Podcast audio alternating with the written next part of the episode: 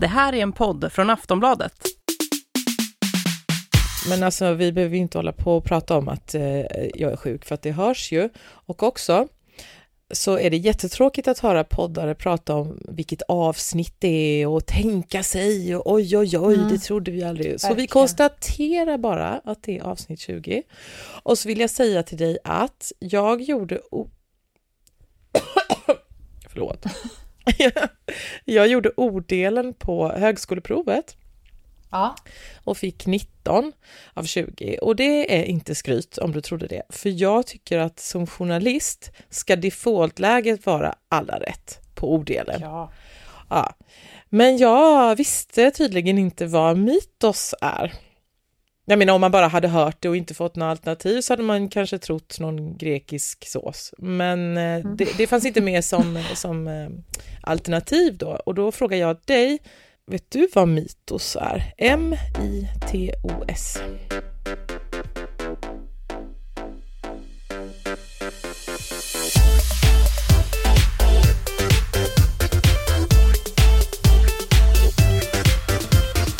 Volin och Klara med Malin Volin och Klara Lidström.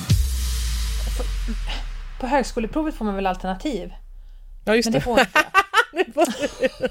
Du får... Det tycker jag ändå är, hjälper lite. ja, men, nej, men, men, ja, men, ja, men okej, men eh, det, det, är någonting inom eh, sjukvård, kropp, så. Nej, alltså jag vet inte. Jag har ingen aning. Nej. Nej, men det är i alla fall vanlig celldelning. Eh, och, men, och nu ska jag gissa någonting. Och du får inte bli sur. Eller ja, det får du väl, men jag kanske inte ska bry mig så mycket. jag, jag gissar att du aldrig har gjort högskoleprovet. Nej, Nej. Ja, det har du helt rätt. Jag har aldrig gjort högskoleprovet, jag gör alltid språkdelen och jag brukar alltid få 19 eller 20 på den. Så jag är väldigt besviken. Att jag, det vill jag verkligen skryta om, för att skulle jag göra högskoleprovet skulle jag nog inte få särskilt höga Alltså mattedelen, jag kan inte tänka mig att jag skulle klara någonting Nej. i den. Jag kan Nej, ju inte gångertabellerna längre. Mm. Liksom. Jag har förstört så mm. många liv. Men, mm. men, men var, varför tror du att jag inte tror att du har gjort högskoleprovet? För att jag är pantad. Nej. Nej, men ja, du har väl inte pluggat på högskolan och då så måste man ju inte göra högskoleprovet. Nej. Eller man kan ju plugga på högskolan utan att göra högskoleprovet för all del. Men om man sket i skolan som jag gjorde så var man tvungen ja. att gå och sätta sig. Eh, mitt svar är att jag har ju aldrig sökt någon utbildning där jag behövde mina betyg till någonting. Mm. Eh, och hade jag gjort det så hade det nog gått bra för jag hade jättebra betyg. Mm. Så kan jag säga. Mm. Det var en annan fördom jag hade om dig. Men eh, Aftonbladet publicerade ju samtliga riksdagsledamöters resultat. Ja. Eh, och det var, det är en sån sak som jag kan tänka mig att du skulle kunna sitta och gotta du har så mycket fördomar och den där var helt fel. Jag bryr mig inte ett dugg för att jag uh. lider bara med Alltså hur hemskt det är om man då har gjort, tänk man har gjort högskolan, man kanske kommer in, sladdade in där bakfull mm. och bara jag måste göra högskoleprovet och så kommer det jaga resten av ens liv att man skrev jättedåligt. Jag tycker så synd om, om folk att det äh. ska vara någonting man drar fram. Jaha, nej men snälla, det är inte som en pedofildom. Alltså, nej men det... Ja, för det är jättesynd om folk om man drar fram. Men, nej men, eh, för, ja, men alltså för högskoleprovsresultatet, jag tycker inte att det säger så himla mycket. Jag, kanske om mig, för att jag fick bra, men man behöver inte, man ska aldrig skämma. Vad fick du på högskoleprovet då? Ja, eh, bra följdfråga. Eh, jag, jag, jag, jag brukar säga, för jag skrev det tre gånger, för att mm. jag, behövde kom, jag behövde den där extra höjningen för att komma in på min utbildning. Och eh, jag tror att sista, det sista testet var 1,5 eller 1,6. Det är väl jättebra? Och, ja, det är svinbra, men jag hade ju hellre haft 2,0 för det är ju någonting, mm. ja. det är ju någonting man kan gå runt och prata om, om man inte har eh, Ja, men så du, för min fråga var till dig att om du hade gjort högskoleprovet och fått ett dåligt resultat, hur hade du känt då om det hade publicerats? i låt säga Aftonbladet?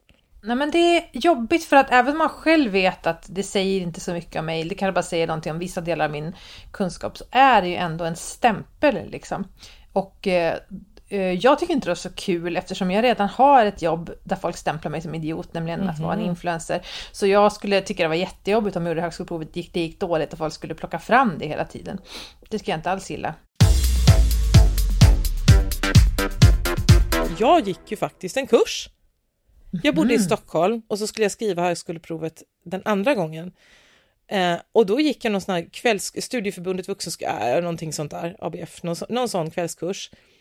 Eh, för att, och då, då pluggade man ju inte olika, utan det var just, jag minns inte exakt, men det var att lära sig, jag ska inte säga rytmen, men äh, formen och Mm. eh, att man måste, och det var ju inte så här, var tredje kommer vara B.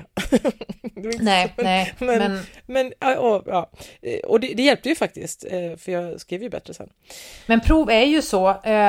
Det är det som är så dumt med prov, att det ofta är så att man ska lära sig förstå hur, hur den som gör provet vill. Att det kan vara, man kan också lära sig veta hur vissa lärare tänker. Alltså, Det har ju ganska lite med kunskap att göra, utan att liksom förstå systemet bakom. Det är väl en ganska vanlig kritik mot eh, prov, tänker jag. Att det blir, man kan läsa en kurs hur man gör prov och så går det bättre på provet. Fast det säger ju inte så mycket om kunskapen. Bla, bla, bla. Helt självklara saker. Men ja, jag tänker i alla fall vidhålla det eftersom jag inte har skrivit högskoleprovet.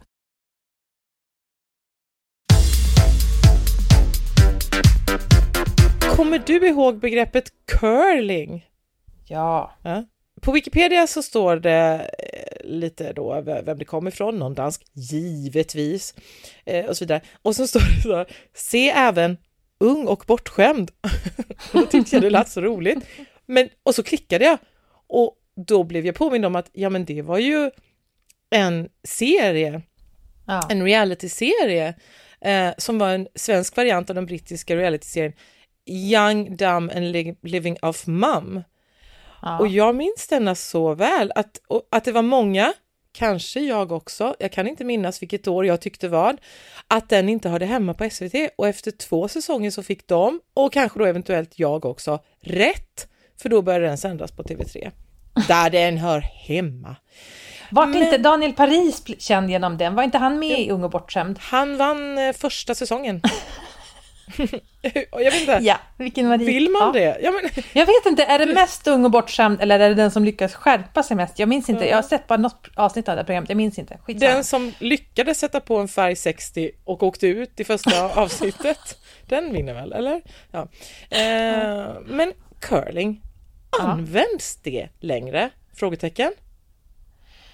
Nej, visst känns det som att det dog ut. Det hade en, en, en peak där eh, några år, men nu tror jag inte man använder det, om, man inte använder det lite mer som att, eh, alltså så här som ett, eh, lite, ett, begrepp som man använder, ah, nej jag kan inte prata. Nej, det används inte längre. Nej. Men vad tycker du är curling? Alltså jag har ju ganska mycket åsikter om curling för att jag skrev ju 2013 så skrev jag ett blogginlägg om curling eh, som fortfarande driver jättemycket trafik till min blogg för att det här äm- ämnet engagerar tydligen. Och, och det, rubriken på inlägget var så här Problemet är inte barn som curlas utan barn som aldrig curlas. Och det kan sammanfatta hela min inställning till curling. Alltså, s- man menar väl att man är en förälder som sopar vägen för barnen så att de aldrig ska få några hinder, det ska aldrig bli några, eh, det ska glida sm, eh, sm, liksom smidigt, det ska inte, inte bli några problem och sen så gör man barnen bortskämda och oförberedda på livets svårigheter. Det är väl det man menar med curling. Jag vet att jag har skrivit 11 000 krönikor i ämnet Ja. då när det begav sig, för då var jag ju också väldigt mycket mer mamma-barn-orienterad än vad jag kanske är nu, Mm. när jag liksom har övergivit mina barn. nej, men jag, nej, men jag är inte lika, jag är inte lika eh, intresserad längre. Eller, jo då, nej då, men ehm,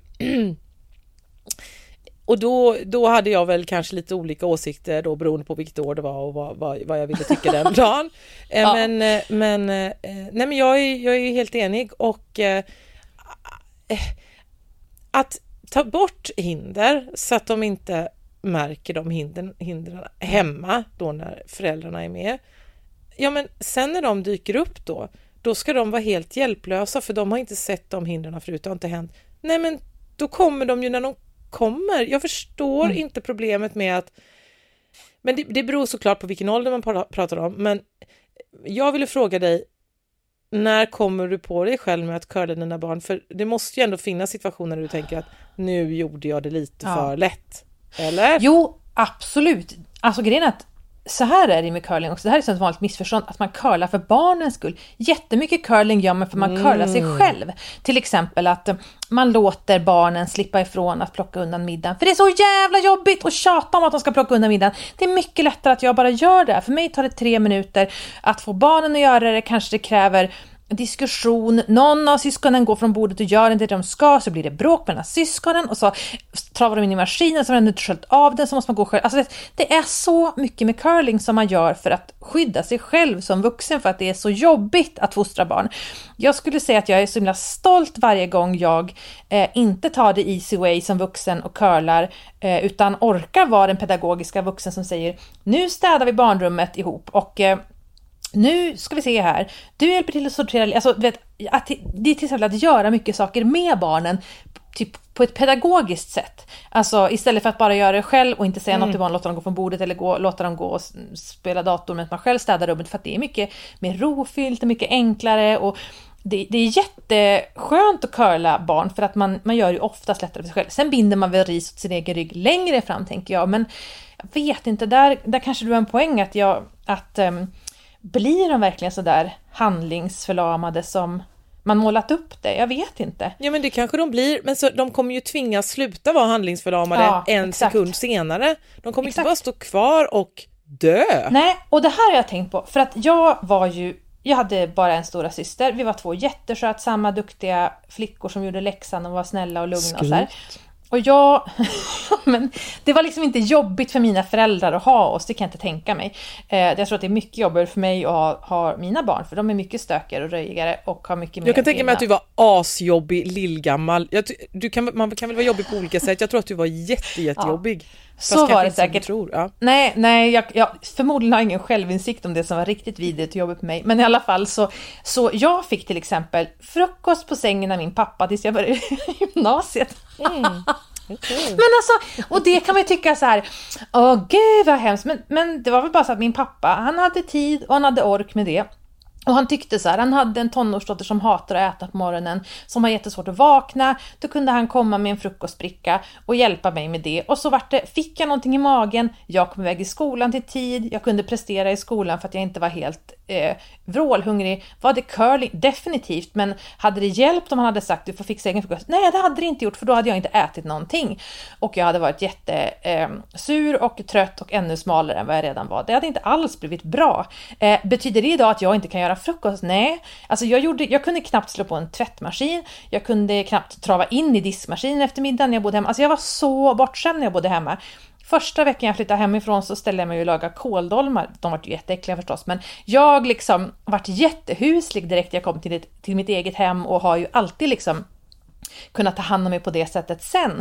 Eh, det hängde liksom inte alls ihop de två sakerna. Jag tror att man gör så mycket kopplingar som inte fi nödvändigtvis finns där. Mm. Med det sagt så har ju mina söner jättemycket sysslor hemma för att jag tänker att de är tre pojkar. Eh, jag vill inte uppfostra pojkar som inte kan sätta igång en tvättmaskin, inte kan lasta en diskmaskin eh, och ska ha frukost på sängen och framförallt inte om de ska utsätta eventuella framtida partners för det beteendet. Så att, jag har ju själv blivit curlad men kanske curlar lite mindre på det området mot mina barn. Men jag mm. orkar heller inte för att jag jobbar mycket mer än vad mina föräldrar, eller vad min pappa jobbade ska jag säga. Och, eh, och eh, har också mycket röjigare barn. Jag tycker att det är kanske tio situationer per barn, så 50 situationer per dag där jag tänker ska jag säga ja till det här nu? Eller ska jag hjälpa till med det här nu? Eller ska jag fixa det här nu? Eller ska jag säga gör det själv? Och så vidare. Eh, och så ska jag stå och göra någon analys. Ja, det orkar man ju inte med. Um, men ett konkret exempel på curling som där, och där det inte handlar, för jag tycker det var väldigt intressant det du sa om att man, det, är ju, det är ju sig själv man curlar för att livet blir mycket enklare att bara göra det själv och så vidare. Mm. Eh, men någonting jag gör som absolut inte hjälper mig, det är att jag... jag kan ställa... Jag kan, jag kan ställa skorna i hallen bredvid varandra rakt och lite så öppna precis framför dörren så att de bara ska kunna hoppa i och springa. Va? Det var det sjukaste, sjukaste curlingnivån jag har hört. Ja. Vad ska det, för du vill så jävla fort att de ska komma hemifrån på morgonen. Ja, nej, men jag är tänker, det så? Eller varför gör du det? Ja, men jag tänker så här, lilla gumman, det är så här stressigt i bussen eller och, och ja, och då, va, det kostar ju mig ingenting att ställa skorna redo. Nej, alltså det är också det. För, men det är också det att det har ju också med empati att göra för att grejen är att det är ju väldigt jobbigt att vara barn. Det är så himla mycket som är jobbigt att vara tonåring också. Jag var jämt sent i bussen, jag hittade aldrig mina skor för den ena hade jag sparkat av mig så den låg liksom på typ en hatthylla. Alltså så här, det, och så var jag jättevirrig och stressad. Gud vad skönt om någon hade ställt ihop mina skor och ofta var det ju att pappa kom och hjälpte mig leta rätt på dem när jag skulle iväg. Ja, vilken bortskämd skithöge. Men grejen är att vi har ju någon missuppfattning om att man ska bara vara så snäll som någon förtjänar typ. Men det är ju precis tvärtom om man ska lära barn empati så är det ju att vara snällare än de förtjänar för att de i sin tur ska vara snällare än andra förtjänar. Alltså, jag är så himla trött, jag är så ledsen och trött, jag orkar inte duka av middagen idag. Okej, liksom, men då tar jag den idag. Gå och lägg dig och vila en stund. Och så. Alltså, det att göra den saken är ju också att lära barn empati för när någon är svag. Men sen är ju curling, det som kan bli fel med curling är ju det här att jag gör det själv för det är lättare. Det kan ju, när man har barn som är lite äldre, eller för en, all del sin äkta make, eh, som förstår det där. Så det här ser man ju ganska ofta män som gör, att man är så här, man gör, man får, man, någon ber en om hjälp och så gör man det så dåligt så att man aldrig behöver göra om det. Typ så här, nej, och då blir det så här, jag kan inte låta min man tvätta för han krymper alla mina fina kläder. Gud vad smidigt, så här, då slipper ju han göra det för då har han varit så dålig. Men det kan jag ju också villigt erkänna, sådana sidor har jag ju också. När jag någon gång måste till exempel fara till verkstaden med min bil, eller våran bil då, då är det så jobbigt och det är så krångligt och jag är på så dåligt humör och jag ringer och frågar saker. Vart var det nu man skulle lämna nyckeln någonstans? Till min man istället för att gå in och fråga i receptionen. Så blir det ju ett då kan ju säkert han känna så här, men jag gör det själv, det är så jobbigt när hon ska göra, hon är en sån jävla martyr liksom. Så att det är ju någonting jag också använder själv när det passar mig, Ja. så jag ska ju inte liksom eh, kasta sten i glashus. Hela livet är ett enda tv-spel av Ja. manipulation och eh, fejkade reaktioner. Men, jag, men det är intressant att du sa att du har skrivit så mycket om curling och det har jag också gjort och att det är ju så att det kanske fortfarande, får vi se nu här, hur, hur bra det här poddavsnittet går, men att det är lite som amning. Det kanske aldrig liksom går ur tiden. Det är en klickmagnet. Folk kan, alltså det, det går inte att, sk- alltså om jag skriver amning, jag får ju hur mycket kommentarer som helst. Fast alla tycker ju samma. Vad typ, där att det, Det är är, rätt, du ska få amma överallt. Men, ja, men, men jag tänker också att jag kan bli ändå provocerad av curling, för det är också så här att, att den debatten får ta så mycket plats när den kom, när man kände liksom att det här är ett sånt jävla medelklassprivilegie att vara så här, skjutsar jag för ofta till träningen? Borde jag låta dem ta bussen själva liksom? För jag pratade om det här då med min eh, eh svärmor som jobbar som eh, lågstadielärare och har jobbat i många liksom, områden där det är barn som eh, där det har både klasser där barnen har, föräldrarna har god ekonomi och väldigt utsatta områden. Och hennes reaktion på hela den debatten när den kom var ju bara så här, men jag önskar att någon kunde curla mina skolbarn, att någon kunde skjutsa dem på en träning, att någon kunde packa en frukt till dem, att någon kunde hjälpa dem med läxorna och, och kanske liksom läsa för dem på kvällen. Att det är så... Eh, vi, vi, det som problembeskrivningen är liksom eh, medelklassen och våra barn. Och så här, men jättemånga barn eh, skulle behöva mycket mer curling och mycket mer stöd och mycket mer undansopande av problem. För att det är ju så, alltså, när man är liten har man så många olika saker som är jobbiga så man kanske måste sopa undan vissa saker för att kunna hjälpa barnen med att orka läxorna, att orka lära sig läsa, att få kompisrelationer att funka. Då kanske man inte kan samtidigt genomdriva alla de här olika uppfostringstankarna man har om hur man ska ställa upp eh, skorna efter sig i hallen. Alltså man måste ju som välja sina strider. Men man har gjort det till en jättestor grej när för en stor del av befolkningen är det ju det motsatta som är problemet. För att för helt enkelt föräldrarna har inte resurser eller orkar inte för att de har det så jobbigt själva göra de här underlättande sakerna för barnen.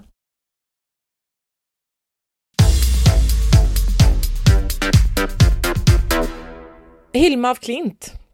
Mm. Tänker du se den filmen? Eh, nej, fast jag hörde Lasse Hallström i, eh, i lördagsintervju, eller söndagsintervju kanske heter. Ja. Eh, lördagsintervju är ju Ja. något annat. Och då blev jag ändå lite sugen. Jag tyckte han var så rolig i den intervjun. Ja, och eh, bekräftar väl också det man kanske alltid har misstänkt, att han är fairly normal och eh, Mm. liksom vanlig och grundad person. Eh, men eh, ja, men för att hans dotter då får man väl ändå Ska vi kalla det lite curling, att ge henne huvudrollen Ja. i en stor Hollywoodproduktion när hon aldrig har skådespelat? Eh, det får man väl säga. Eh, låter du dig uppröras? Alltså inte eftersom att det är hans film, han får väl göra vad som helst. Om hon är dålig så är det ju hans film som blir lidande. Men det går ju inte att komma ifrån att det är väldigt provocerande med eh, kändisbarn som har jättemycket förs som har fått jättemycket förspänt och sen är så här. Men jag har faktiskt jobbat jättehårt för det här. Ja, alla jobbar jättehårt, men för vissa räcker inte det till att då få skriva på kultursidan eller få huvudrollen i en Hollywoodfilm eller för all, nästan alla jobbar jättehårt, men för dig, du börjar liksom du börjar 300 meter eh, liksom tidigare än alla andra eller längre fram. Jag kan inte räkna. Jag vet inte vilket håll man ska börja för att det ska bli bättre. Men de har liksom, de börjar på plus. Så det är ju superprovocerande. Eh, Framförallt att man är så, om man är aningslös kring det, om man är så här, om man är väldigt, eh, jag fattar att jag har fått massa privilegier och jag har haft det jättemycket lättare än många andra för att jag har haft de här grejerna, då är det väl mer okej, eller vad känner du? Jag tror att eh, jag hade blivit mer upprörd för några år sedan och nu så eh, blir man eh, gammal och trött och låter sig inte uppröras. Men som motsats då, Mm. så läste jag om Camilla Läckberg eh, Mm. och hennes son då och eh, han har flyttat hemifrån och flyttat till Uppsala, tror jag det var, för att plugga. Eh, och att han då bor på, det här var ju ett par veckor sedan så det har löst sig nu, men att han bodde på ett vandrarhem medan han sökte bostad. Och jag, när jag läste det så stannade jag upp för mig själv och tänkte, varför gör han det? Ja, Eh, och eh, ja men, eh, och jag, för jag menar. Läckberg skulle ju kunna ta en halv Ja. smula av sin förmögenhet och köpa en flott tvåa i centrum Mm. och det skulle fortfarande ändå vara en investering för henne som skulle Mm. betala sig. Eh, men hon gör inte det och det gör mig djupt imponerad och då gör inte det mig djupt imponerad eh, på det sättet att jag tycker att de som köper en bostad till sina barn gör fel, för det tycker jag inte. Om man har Nej. sparat en massa pengar, jag menar alla pengar jag sparar ska ju mina barn få. Och Mm, sen när de exakt. får det och till vad, det, ja man kan ju hoppas att de inte köper droger för det. Men jag menar, eh, vad ska jag med pengar till sen när jag blir gammal och inte Mm, vill äga någonting? Eh, Men vad, vad, blev det, vad, vad menar du att du blev imponerad? Att hon hade liksom självbehärskning att inte köpa en lägenhet Ja. till honom eller? ja, det, men Åh, å andra sidan, nu när jag... Du, varför då? Ja men vad fan, det här, nu ska jag säga en sak. Nu, det här, o- om ni har sagt det här förut i podden, jag tror att det kan ha blivit bortklippt när vi pratade om Kardashians en gång. Men det här är så jävla, det här är privilegierade perspektivet. Folk som har jättemycket pengar, alla normala föräldrar vill ju att barnen ska, alltså man vill ge sina barn allt, man vill hjälpa dem med allt, man vill att man vill göra det lite lättare för dem än det varit för själv. Det är den helt normala instinkten. Och sen ska folk då som har jättemycket pengar göra det svårt för sina barn och sen ska de ha beröm för det också. Ja, mina barn är inte bortskämda, de får kämpa sig till allting. Varför då? Alltså, jag menar, det är väl bra att de får kämpa sig till några saker, men att det ska vara en sån här grej att man det skulle jag minsann inte göra. Nej, men alla andra normala föräldrar. Det, ett annat exempel är ju folk som är så här. Ja, vi har sagt till våra barn att det ska inte vara så mycket julklappar till jul för att de får så mycket. Men folk som har dåligt med pengar, då kanske julen är den enda jävla gång barnen kan få något. Medelklassungar får ett par skidor om de vill ha skidor för att de ska på sportlov.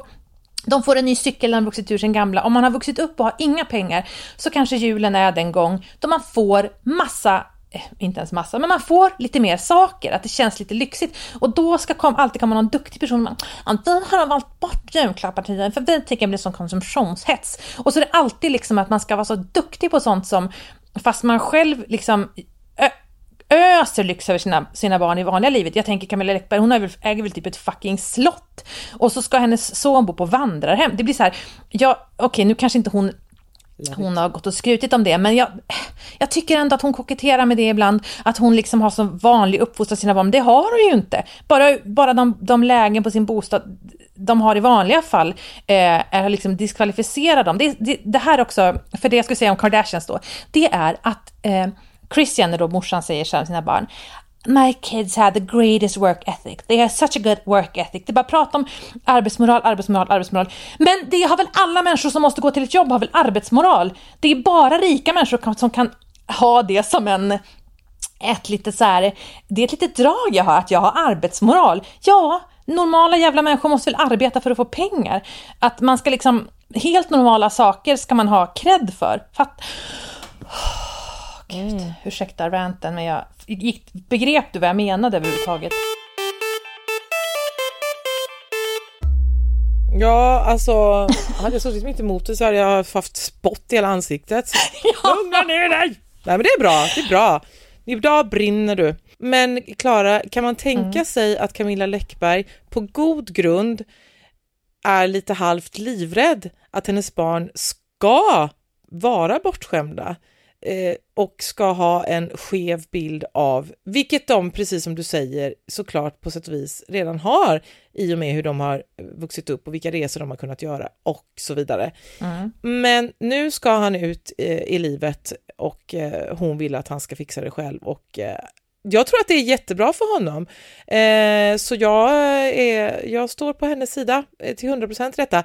Det jag kan eh, undra är, han är ju 18 fyllda, han är väl till och med 20 fyllda kanske till och med. Har inte han sparpengar? Varför köper han inte en lägenhet själv? Eh, eller? Ja.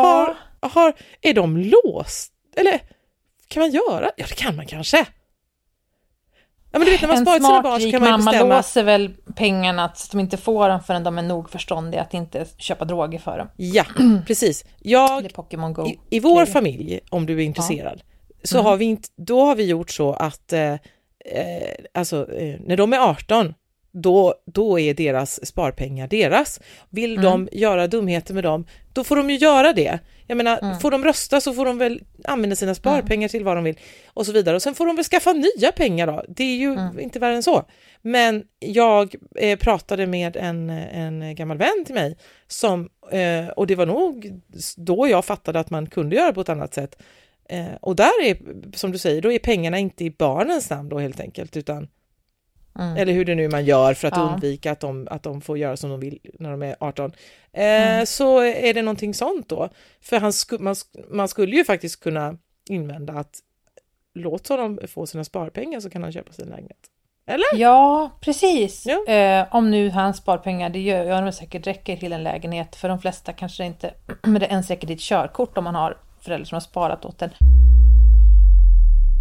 Jag tänker att det är lite så att alla älskar en hero story. Alla älskar att höra om någon som har skrivit en deckare, nu vet jag inte om det var så Camilla Läckberg, men de var mammalediga från ett jättetråkigt jobb eller skrev på nätterna eller som J.K. Rowling satt och skrev Harry Potter på ett café men så vaggade barnvagnen liksom. Eh, men ingen vill ju själv ha gått igenom den förrän efteråt.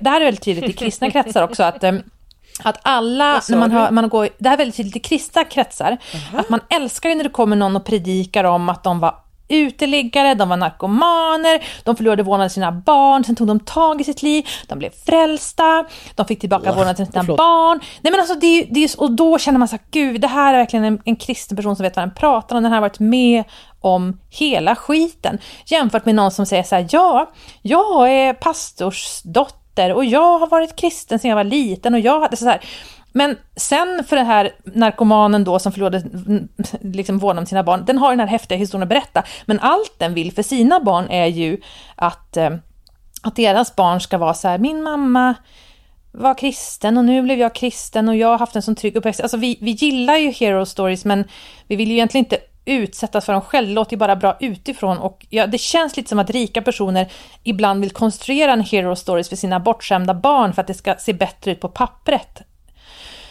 men alltså de ska liksom som få... kristna när de är på botten, är det värt någonting överhuvudtaget? Ja, du hade en kompis kvar, det var Gud. Jag vet inte. Eller? Var det provocerande att säga men... så?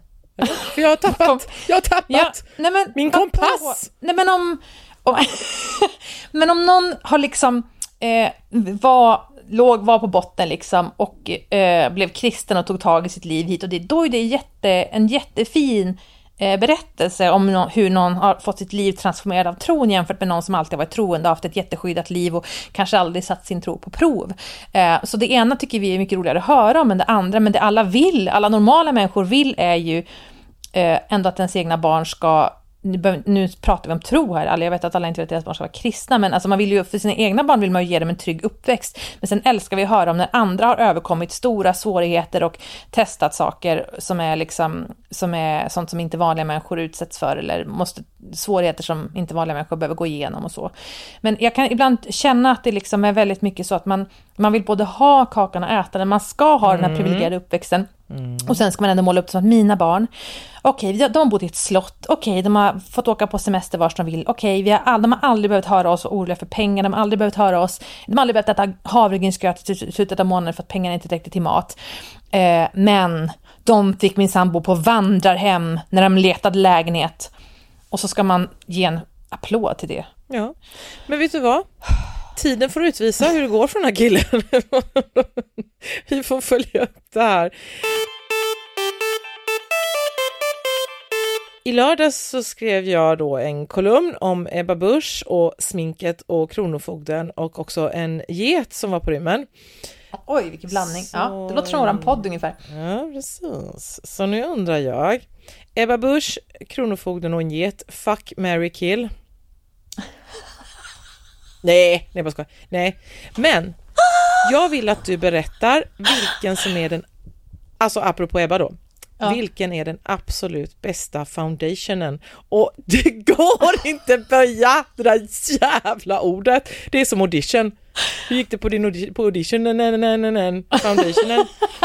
Vilken är din bästa foundation? Eh, jo, det ska jag berätta för dig. Eh, vad fasen heter Den är från Jane Iredale i alla fall. Den är svinbra. Eh, den, den, det, det, de har ju så här torra foundations, men det är en pumpflaska från Jane Iredale. Den har inte såna ämnen som proppar igen eh, huden och gör att man får eh, plitor, utan den är svinbra.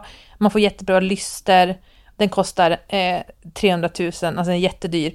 Eh, så att, men den räcker också i typ ett år. Så den kan jag verkligen rekommendera om jag bara kommer ihåg vad själva sorten hette. Ja, ja. Skitsamma. Du då?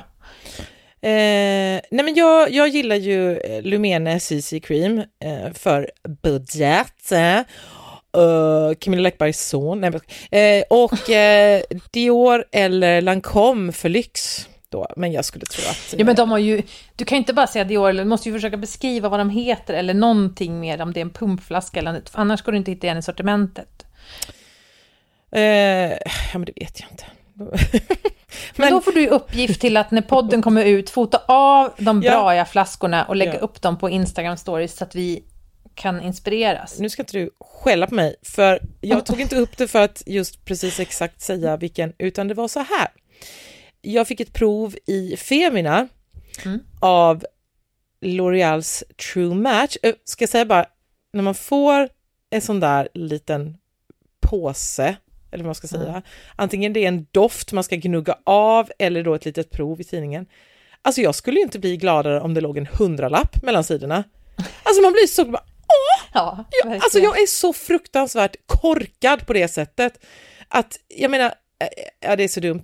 Eh, men, eh, eh, jo, det var L'Oreals True Match och så eh, är det ju det här med prover på just foundation, att jag menar, vi har ju alla då väldigt olika hudton, så hur risken att det ska passa Precis. men den hette Vanilla tror jag någonting. Och jag är Vanilla, fast kanske en orange Vanilla, men, men ändå. Eh, och jag köper aldrig L'O- L'Oreal för att jag, jag, när man hade den när man var yngre, jag tyckte inte att det var ett bra Ja, verk och sådär. nej. Men den var helt fantastisk! Var den det? Helt otrolig! Och när jag Okej. sa det till Jasmina så säger Mm. hon det som man tänker varje gång när man får ett sånt där litet en milliliters Mm. i påse att de lägger en lyxigare variant i testet. Och det är alltså då inte samma kvalitet man, man får sen när man köper det i affären. Vad ger du mig för denna granskning som jag inte har gjort? Eh, nej, det tror inte jag. Okej. Nej. Ja, okej. Ja, ja. Hej då! Hej då!